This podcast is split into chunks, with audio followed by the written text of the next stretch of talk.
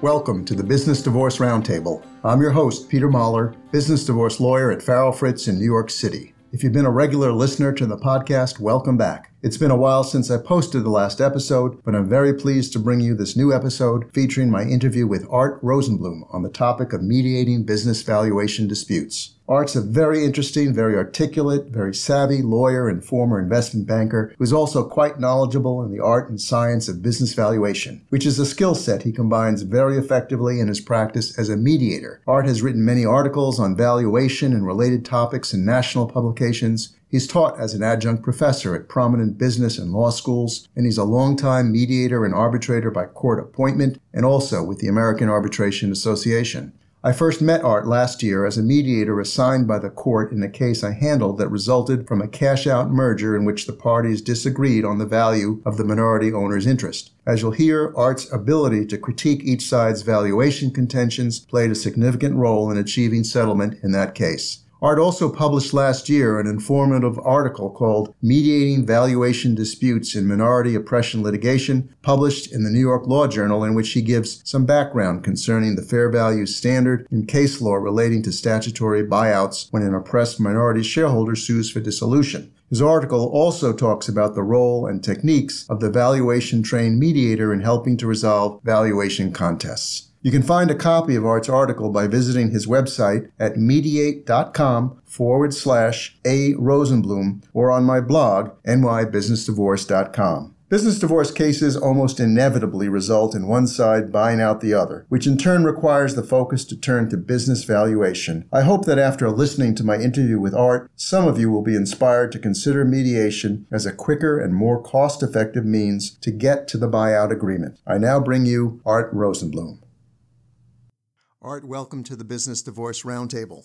Nice to be here. It's great to have you here talking about mediating business valuation disputes, which come up in just about every case that I handle in my business divorce practice. I met you uh, last year as a mediator. That's right. We had a cash out merger case that was in, in Supreme Court, New York. We were directed to the court mediation program. You were uh, supplied to us as the mediator. I was very nicely surprised to find out that you had some real valuation chops. That is, you were experienced in the ways of valuation. And I had never been involved in a mediation with a mediator who actually knew fair value standards and case law and valuation methodology the way you know it. I think in our case, we settled, I think, in one day, did we not? We settled in one day. There was a bunch of. Long day, though. It was a long day with a lot of uh, you caucusing with one side, then the other, then the other. But it was a good lesson for me in utilizing the skills of a mediator with valuation know how to help settle the case. I remember you were very active and vocal in speaking, I assume, with both sides, not just with my side, about strengths or weaknesses of the valuation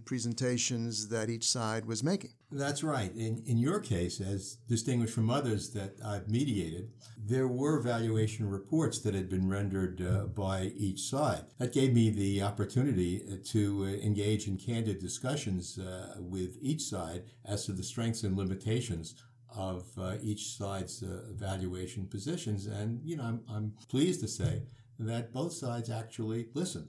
In my practice area, well, I always preach that in the end, it's all about the buyout. Whether it's, you know, two 50 50 shareholders or 50 50 members of an LLC or a minority majority setup. If it's a viable business and the two owners or three or however many owners there are can no longer cohabit. There needs to be a separation, and that's really what business divorce is all about a legal separation of the ownership of a closely held business entity.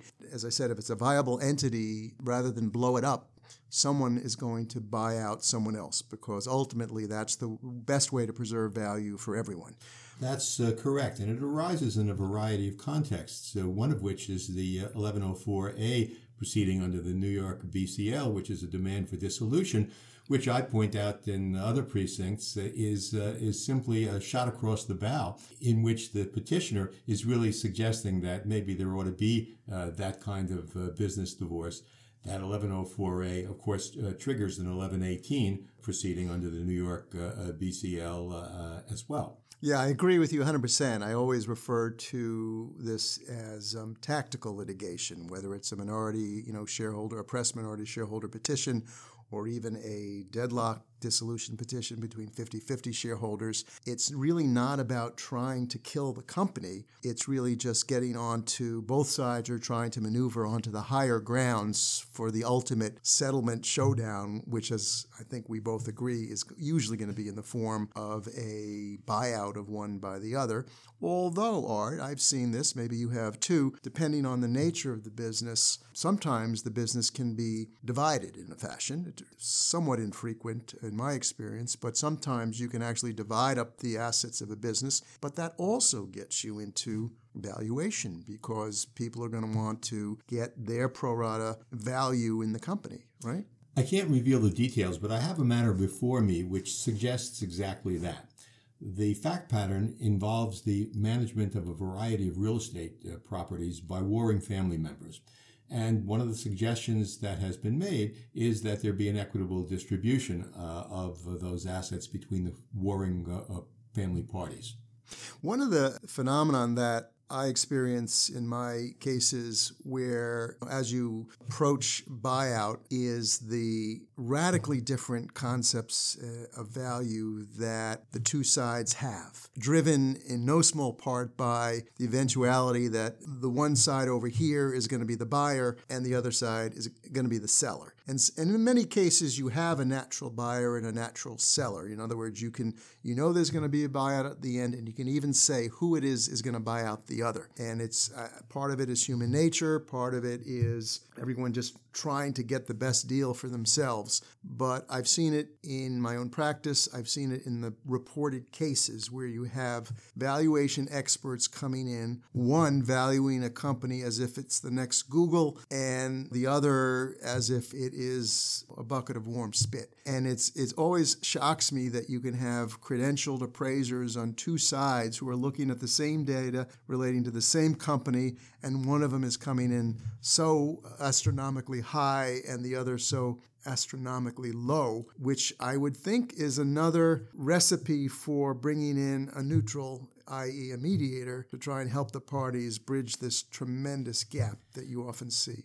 There is a tremendous gap, uh, and that's partly due to the fact that small changes in valuation metrics can result in significant differences in value. How you handle the discount rate, how you compute terminal value, uh, how you analyze the question of a discount or lack of, uh, of a discount and the rationale uh, for those. Relatively minor uh, tweaks to the valuation elements can make for major differences.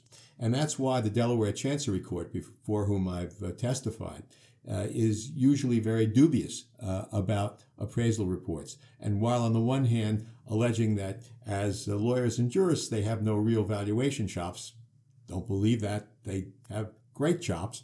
They generally come up with a number that's somewhere in between the numbers asserted by the two valuation experts uh, in the case. I know from my prior encounters with you and from talking with you this evening, you love valuation, you love talking about valuation, and we're going to talk about valuation, but I also want to focus initially at least more on the mediation process. And why is it that a valuation dispute between the two or more camps in one of these business divorces, why should they consider mediation? What, what are the benefits of it really? Well, the benefits of mediation are, it seems to me, quite clear and simple. It's a faster way of resolving difficulties, and it is a less contentious way of uh, getting to yes on the part of uh, the parties who are litigating. Once things get into discovery, once you start taking depositions, and once there's motion practice, uh, and the acrimony builds and the costs build, it's more difficult to uh, to get to a settlement. If you can get the matter at a point in time where there's some preliminary understanding as to what the issues are in the case, but it hasn't so ripened that parties are hardened in their positions, it becomes possible, it seems to me, to do a meaningful mediation. And it's a it's a great substitute. it's better in some respects uh, uh, than arbitration because arbitration, as many of us know, has become so encrusted uh, with the elements that uh, typically pervade in a uh, in a litigation are inserted into the arbitration process. It also allows the parties to walk away from this kind of encounter, particularly if they're family members, with uh, a better feeling than that which they would otherwise have if this thing went all the way you mentioned arbitration. In my um, conversations with people, sometimes the uninitiated anyway, they're not quite aware of the difference between arbitration and mediation. Arbitration being a binding process ultimately, and mediation being a non binding process. In other words, if it's uh, successful, it, it culminates with a voluntary settlement agreement. And if it's not successful, the people walk away and go back to litigation or wherever they were. Yeah, that's that's uh, precisely true. Mediation 101 uh, declares that it's not up to the mediator for the most part. There are mediators' proposals, so it's up to the parties themselves to be sufficiently empowered to create the conditions under which both parties get to the finish line. And part of the art of the mediation process is to insist at one and the same time that the mediator is relatively powerless in the process, can't compel anything. Mediator as cheerleader, but also mediator as someone who in the caucus sessions is able to evaluate the positions, the strengths and weaknesses of each side. You mentioned art that in the mediation that you handled in in my case that there were already some valuation reports that were provided to you and that allowed you to talk to the parties whether together or separately, and assess strengths and weaknesses of the valuation reports in an effort to bring the parties together. Is it essential for the mediator to have valuation reports in order to successfully mediate what ultimately has to be a dispute over how much someone's going to pay and how much someone's going to accept for the value of their equity stake? It's not a condition precedent. It's useful. For example, an alternative might be to have a valuation expert who comes in after the parties uh, are in dispute. So, for example, I had a matter uh, a couple of years ago uh, in which there was a family dispute as to the value of certain real property, one in Nassau County uh, and one in Manhattan. And I was successful in inducing the parties to hire a neutral third party valuation expert and the parties were perfectly free to uh, criticize uh, uh, the findings of that independent third party, but it acted as a start for the negotiation process. Both parties were impressed by the analysis. Each had uh, their own reservations, but those reservations were successfully compromised in the give and take uh, of the mediation process. So, what I hear you saying is that number one, timing is important and early intervention is helpful. That is, let's start the mediation in the earliest stages of the dispute, not wait until after months or even years of motion practice and discovery. And then, A, if the parties bring to the mediation their own valuation experts or reports, that gives you a good start, and as in the case that you handled for me, can lead to a, a settlement and if they don't have, if they haven't yet engaged appraisers, you as a mediator can try and persuade the parties to engage a jointly a qualified appraiser. It's on a non-binding basis, correct? That's right. And, and share the costs equally.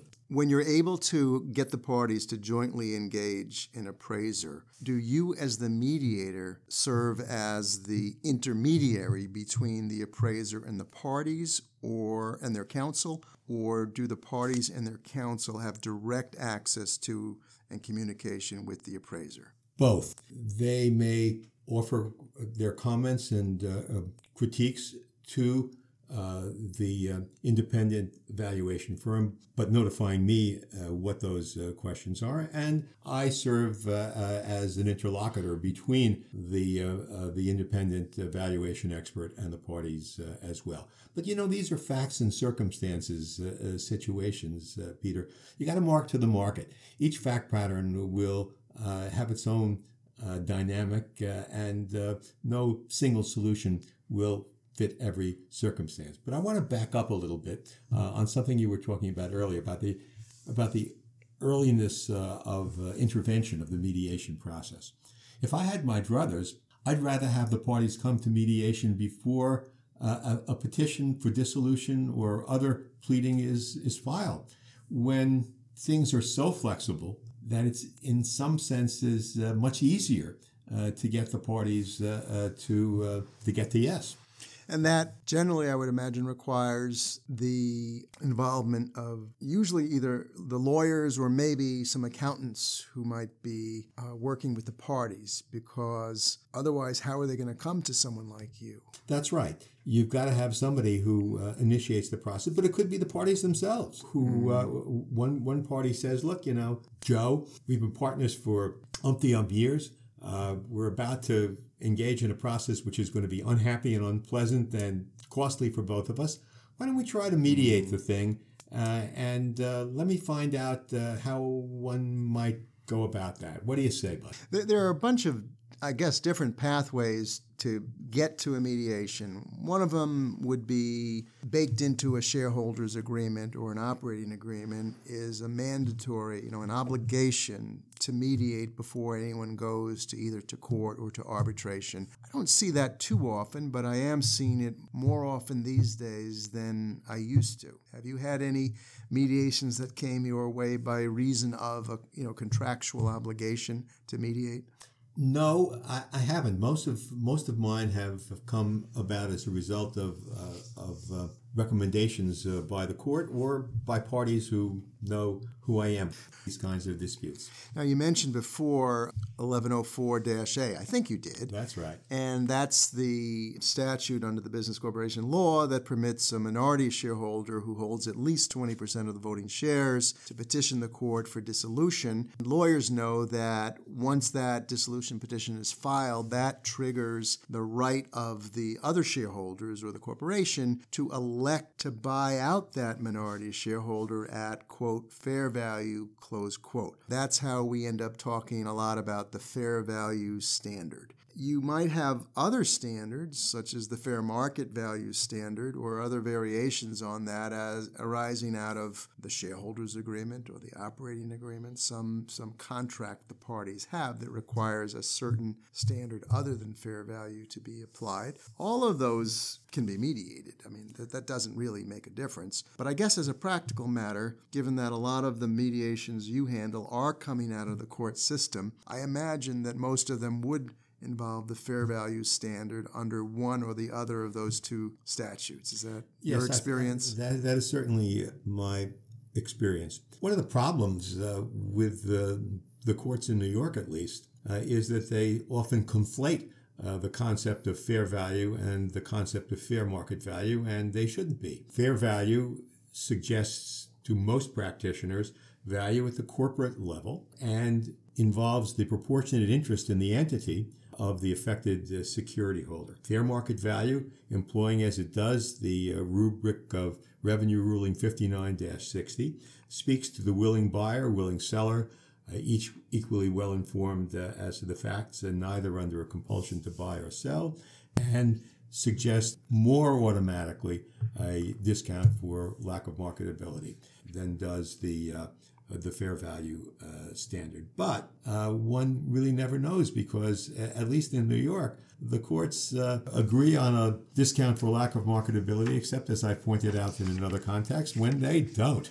Are there are there instances, Art, where the parties you, you've got them in the the mediation with you but they can't agree on what the standard of value should be or the premise of value should be. Or one says no marketability discount, the other says yes, there should be. How, as a mediator, can you deal with these very fundamental differences that ultimately have to have an, an impact on the value? I think what you need to do in that kind of circumstance where uh, the petitioner says no DLOM, and the respondent says, oh, absolutely a DLOM, is to try to imagine how the trier of the facts would think about that question. Thus, in a case in which it is reasonably likely that the court would find the respondent's conduct totally egregious, it is more likely, in my judgment, that such a court would likely not apply a discount for lack of marketability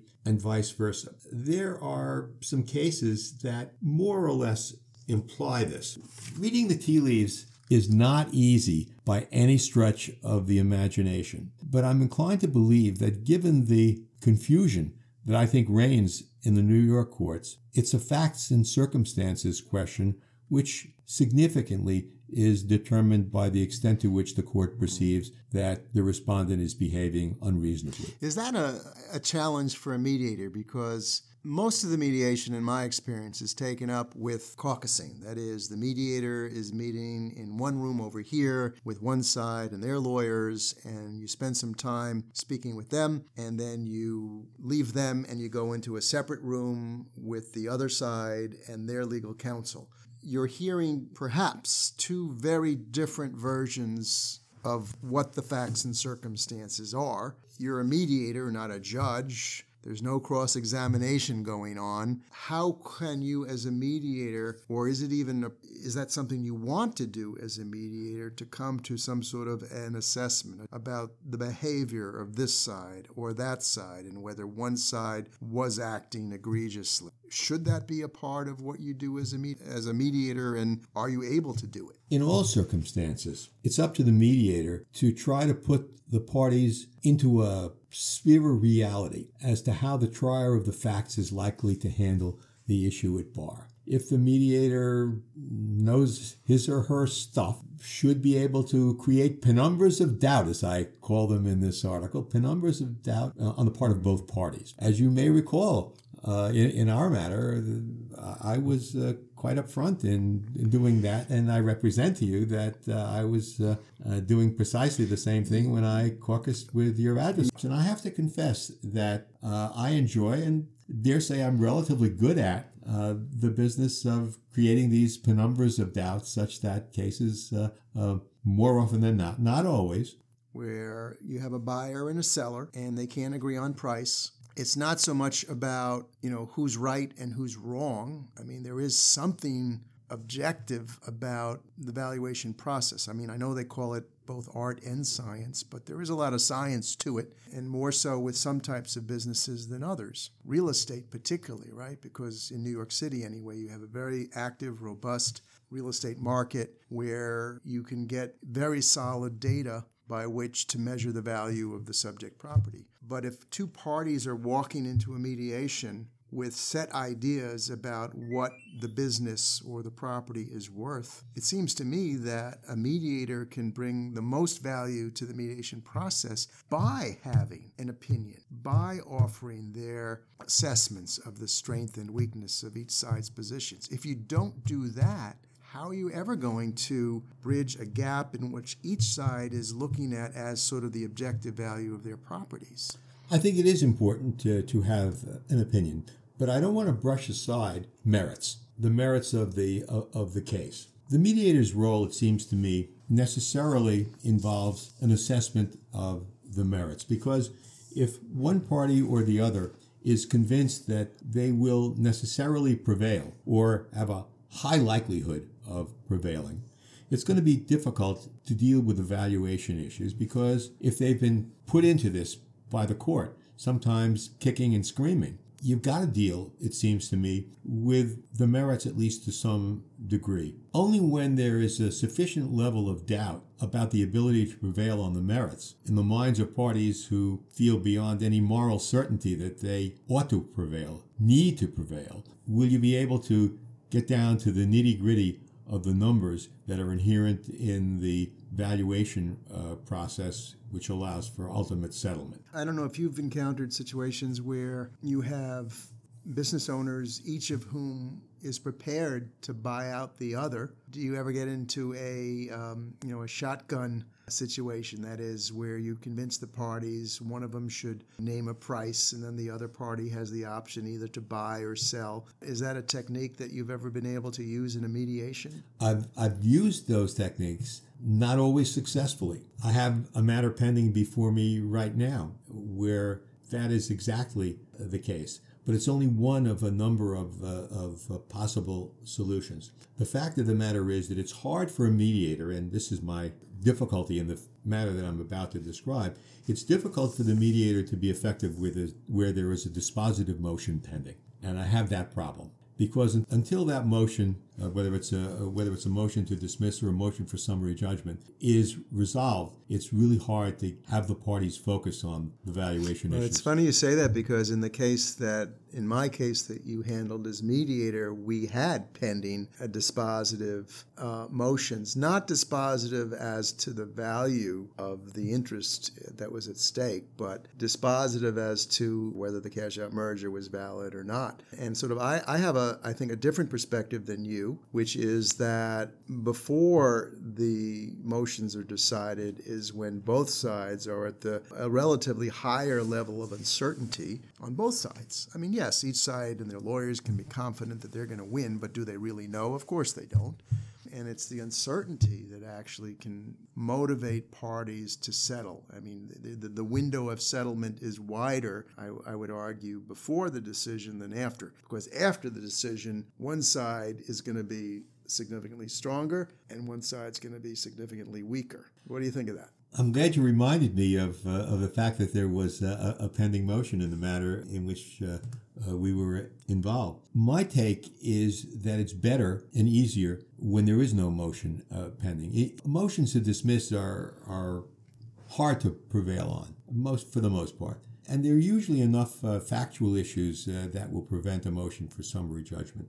So I don't think that either party emerges from the process, the prevailing party, so confident or, the other par- party so despondent in the outcome. When people believe with a moral certainty uh, that they're going to prevail and, and think they're going to get some real relief, I find it harder. I've look, I, have made it absolutely clear in our chat uh, uh, thus far that I prefer to get the matter before the litigation even starts. So uh, we may just differ on that point. So let's say you have a mediation assignment and both sides come into the mediation with some form of valuation report. Maybe it's a full-blown conclusion of value compliant with, you know, ASA standards, AICPA standards, or maybe it's something quicker and dirtier than that. But both sides come in with their valuations. Are you going to ask them to bring their appraisers to the mediation? That could be the case and then you'd have the uh, the give and take of uh, uh, experts uh, who uh, duel with each other over certain valuation standards. It hasn't been my practice, though. I haven't actually done it, and I don't know what uh, what the outcome yeah. uh, would be. I'm not surprised that you say you know you haven't had that experience because a sometimes it can be very very difficult to get the parties to ex- you know outside of a discovery process and litigation. It can often be hard to get the parties to even exchange their their appraisals, whether they're formal or informal. So that that wouldn't surprise me it seems to me that if you could script a mediation where valuation is the issue and you have parties with valuation reports and you have their valuation experts together, I would think that's a pretty good formula for success in a mediation. But so here's what. Uh, it really depends in significant part, I believe, on the chemistry uh, between the uh, the dueling experts. I was an expert uh, in a case, uh, a matrimonial, as it turns out, involving uh, shares of a closely held corporation. And the other expert was a guy I, I, I know very well. Uh, and uh, we have lunch together uh, and uh, got along very well. We got a very good outcome uh, in that circumstance. Everybody walked away happy and we had lunch together again. So it depends. If, on the other hand, it turns out that there's an adversarial proceeding between the experts, that's not good for getting to yes. Um, Art, um, before you talked about the joint selection and, and, engagement of an appraiser, both sides would share the cost of hiring a single appraiser who would then value the company or the assets in question on a non binding basis. Are there other methods that you've used in mediation to bring on board business appraisers? Sure. Valuation experts can be picked in a variety of ways. We've talked about a single valuation firm, one sometimes recommended by the mediator, or a valuation firm selected by each side. I might point out that if the mediation involves more than two parties, that party might seek its own experts unless its position on value is likely to be substantially similar to that of another party. Should there be two or more valuation firms, their results could be averaged if they were within a certain range, say 10% of one another. If not, the valuators could pick a firm whose valuation conclusion would be binding. You mentioned uh, the parties each engaging an appraiser in a mediation. So you now have two appraisals, one from each side. What do you do with them? You examine them closely. You try to discern the strengths and weaknesses of each. And in the caucus sessions, you communicate those to the parties and counsel. So it's not designed as a binding process where, for instance, if the two appraisals are within X percent of each other, automatically you'll average them and that's the number. No, I think there, I think there should be an understanding for purposes of the mediation. It's obviously not binding uh, in any dispositive sense because the mediation itself is not dispositive. But for purposes of conducting the mediation, the parties could well agree, and I think might be well advised to agree on the ground rules for the mediation, which is to say, look, you, uh, a petitioner, have uh, gotten firm A uh, to uh, to provide uh, a sense of value, and you, respondent, have gotten firm B. And why don't you guys agree that you'll average them, uh, average the results if A, if the experts are within ten percent, and if they're not, why don't you agree that you'll go to a third party? So it's so it's not binding because the mediation itself is not binding, but for for uh, the, the, operational effect uh, that it might have in the mediation, sure, why shouldn't the parties so agree? That makes perfect sense. I mean, if the appraisals come in that close to one another, you would think that there's a great incentive at that point to close it out and settle it in any event. There may be another kind of expert who's uh, required other than an appraisal uh, expert.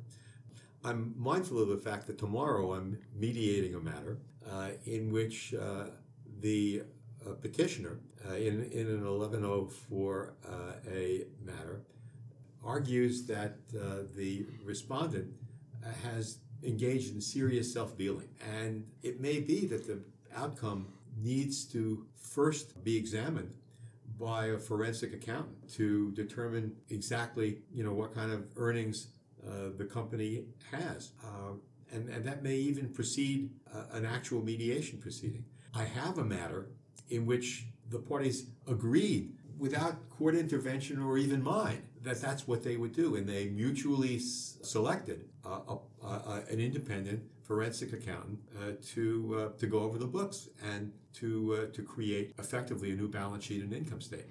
Mindful that mediation is a confidential process, and what goes on inside the mediation room is not supposed to be utilized in the litigation if it, if the mediation is not successful. When you talk about having the parties in mediation go out and get either jointly engage a single appraiser or each go out and get their separate appraisers or bring in a forensic accountant. Is all that work product going to be usable in court if the mediation fails? Or does it just sort of go into a, a draw and, and never sees the light of day again?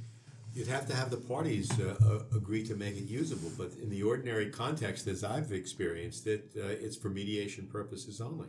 So I would think that given the sometimes considerable expense that accompanies you know, engaging uh, an appraiser or a forensic expert, I would think that those have to be fairly high stakes matters to justify that kind of cost. If, if in the end you may not even be able to utilize you know, the, the end result. Clearly, it can't be trivial. No, I just know from experience that, again, depending on the type of business, getting appraisals, certainly full blown appraisals, conclusions of value of the sort that would be usable in a, in a courtroom, can be very expensive. And so, expense requires a commitment to, in a, particularly in a mediation where it's a non binding process. That's, that's true. And it's clear that the matter at stake has to have some consequence, serious consequence, numbers wise to justify uh, those experts. I think particularly the forensic experts, who I believe uh, may be uh, costlier uh, than the appraisal firms, some of whom work for what seems to me to be relatively modest uh, uh, amounts of money. Well, you've been talking numbers, numbers, and numbers, but we all know that in business divorce, it's all about emotion too, isn't it? Emotions run extremely high, particularly in the setting of a family owned business. How, as a mediator in these matters where you're trying to facilitate a, a, buyout and where the dispute is over value of the business, but the emotions are distorting the parties' perceptions, sense of right and wrong, the goals that they've set for themselves. How, as a mediator, do you deal with those very high emotions. There's no question that emotions tend to run high in these matters, particularly so, as you properly point out, uh, when family members are concerned. Mediation 101 tells you that it's vitally important for the parties to vent their emotions during joint sessions and during caucus sessions because until they get it out, it's extremely difficult for them to focus on the valuation or indeed other issues, the merits uh, uh, issues uh, in the case. The mediator's role is to sit there and to nod appreciatively, not indicating that the mediator favors or disfavors anyone's position, but nods and by so doing conveys the notion I understand where you're coming from. So a lot of venting can go on in those joint sessions or in the caucuses. Absolutely, and should. And it's healthy. Absolutely. All right. Well, thank you, Art. It's been a pleasure talking with you about mediating valuation disputes, and I hope I get to see you again, maybe in the joint session or caucus room. I look forward to that, Peter. It's been a great pleasure to communicate with you and the audience that lies beyond this conference room. That was Art Rosenblum on mediating business valuation disputes. I have no doubt that mediation will continue to gain acceptance and enthusiasm among judges, lawyers, and business owners as a better way to resolve situations requiring a business divorce. And since that usually boils down to a buyout, that the combination of mediation skills and valuation expertise can be a real plus in reaching settlements. Thanks for listening to the podcast. If you like it, tell your friends and colleagues, or better yet, post a five star review on iTunes. Your feedback is greatly appreciated. Till next time, this is Peter Mahler for the Business Divorce Roundtable.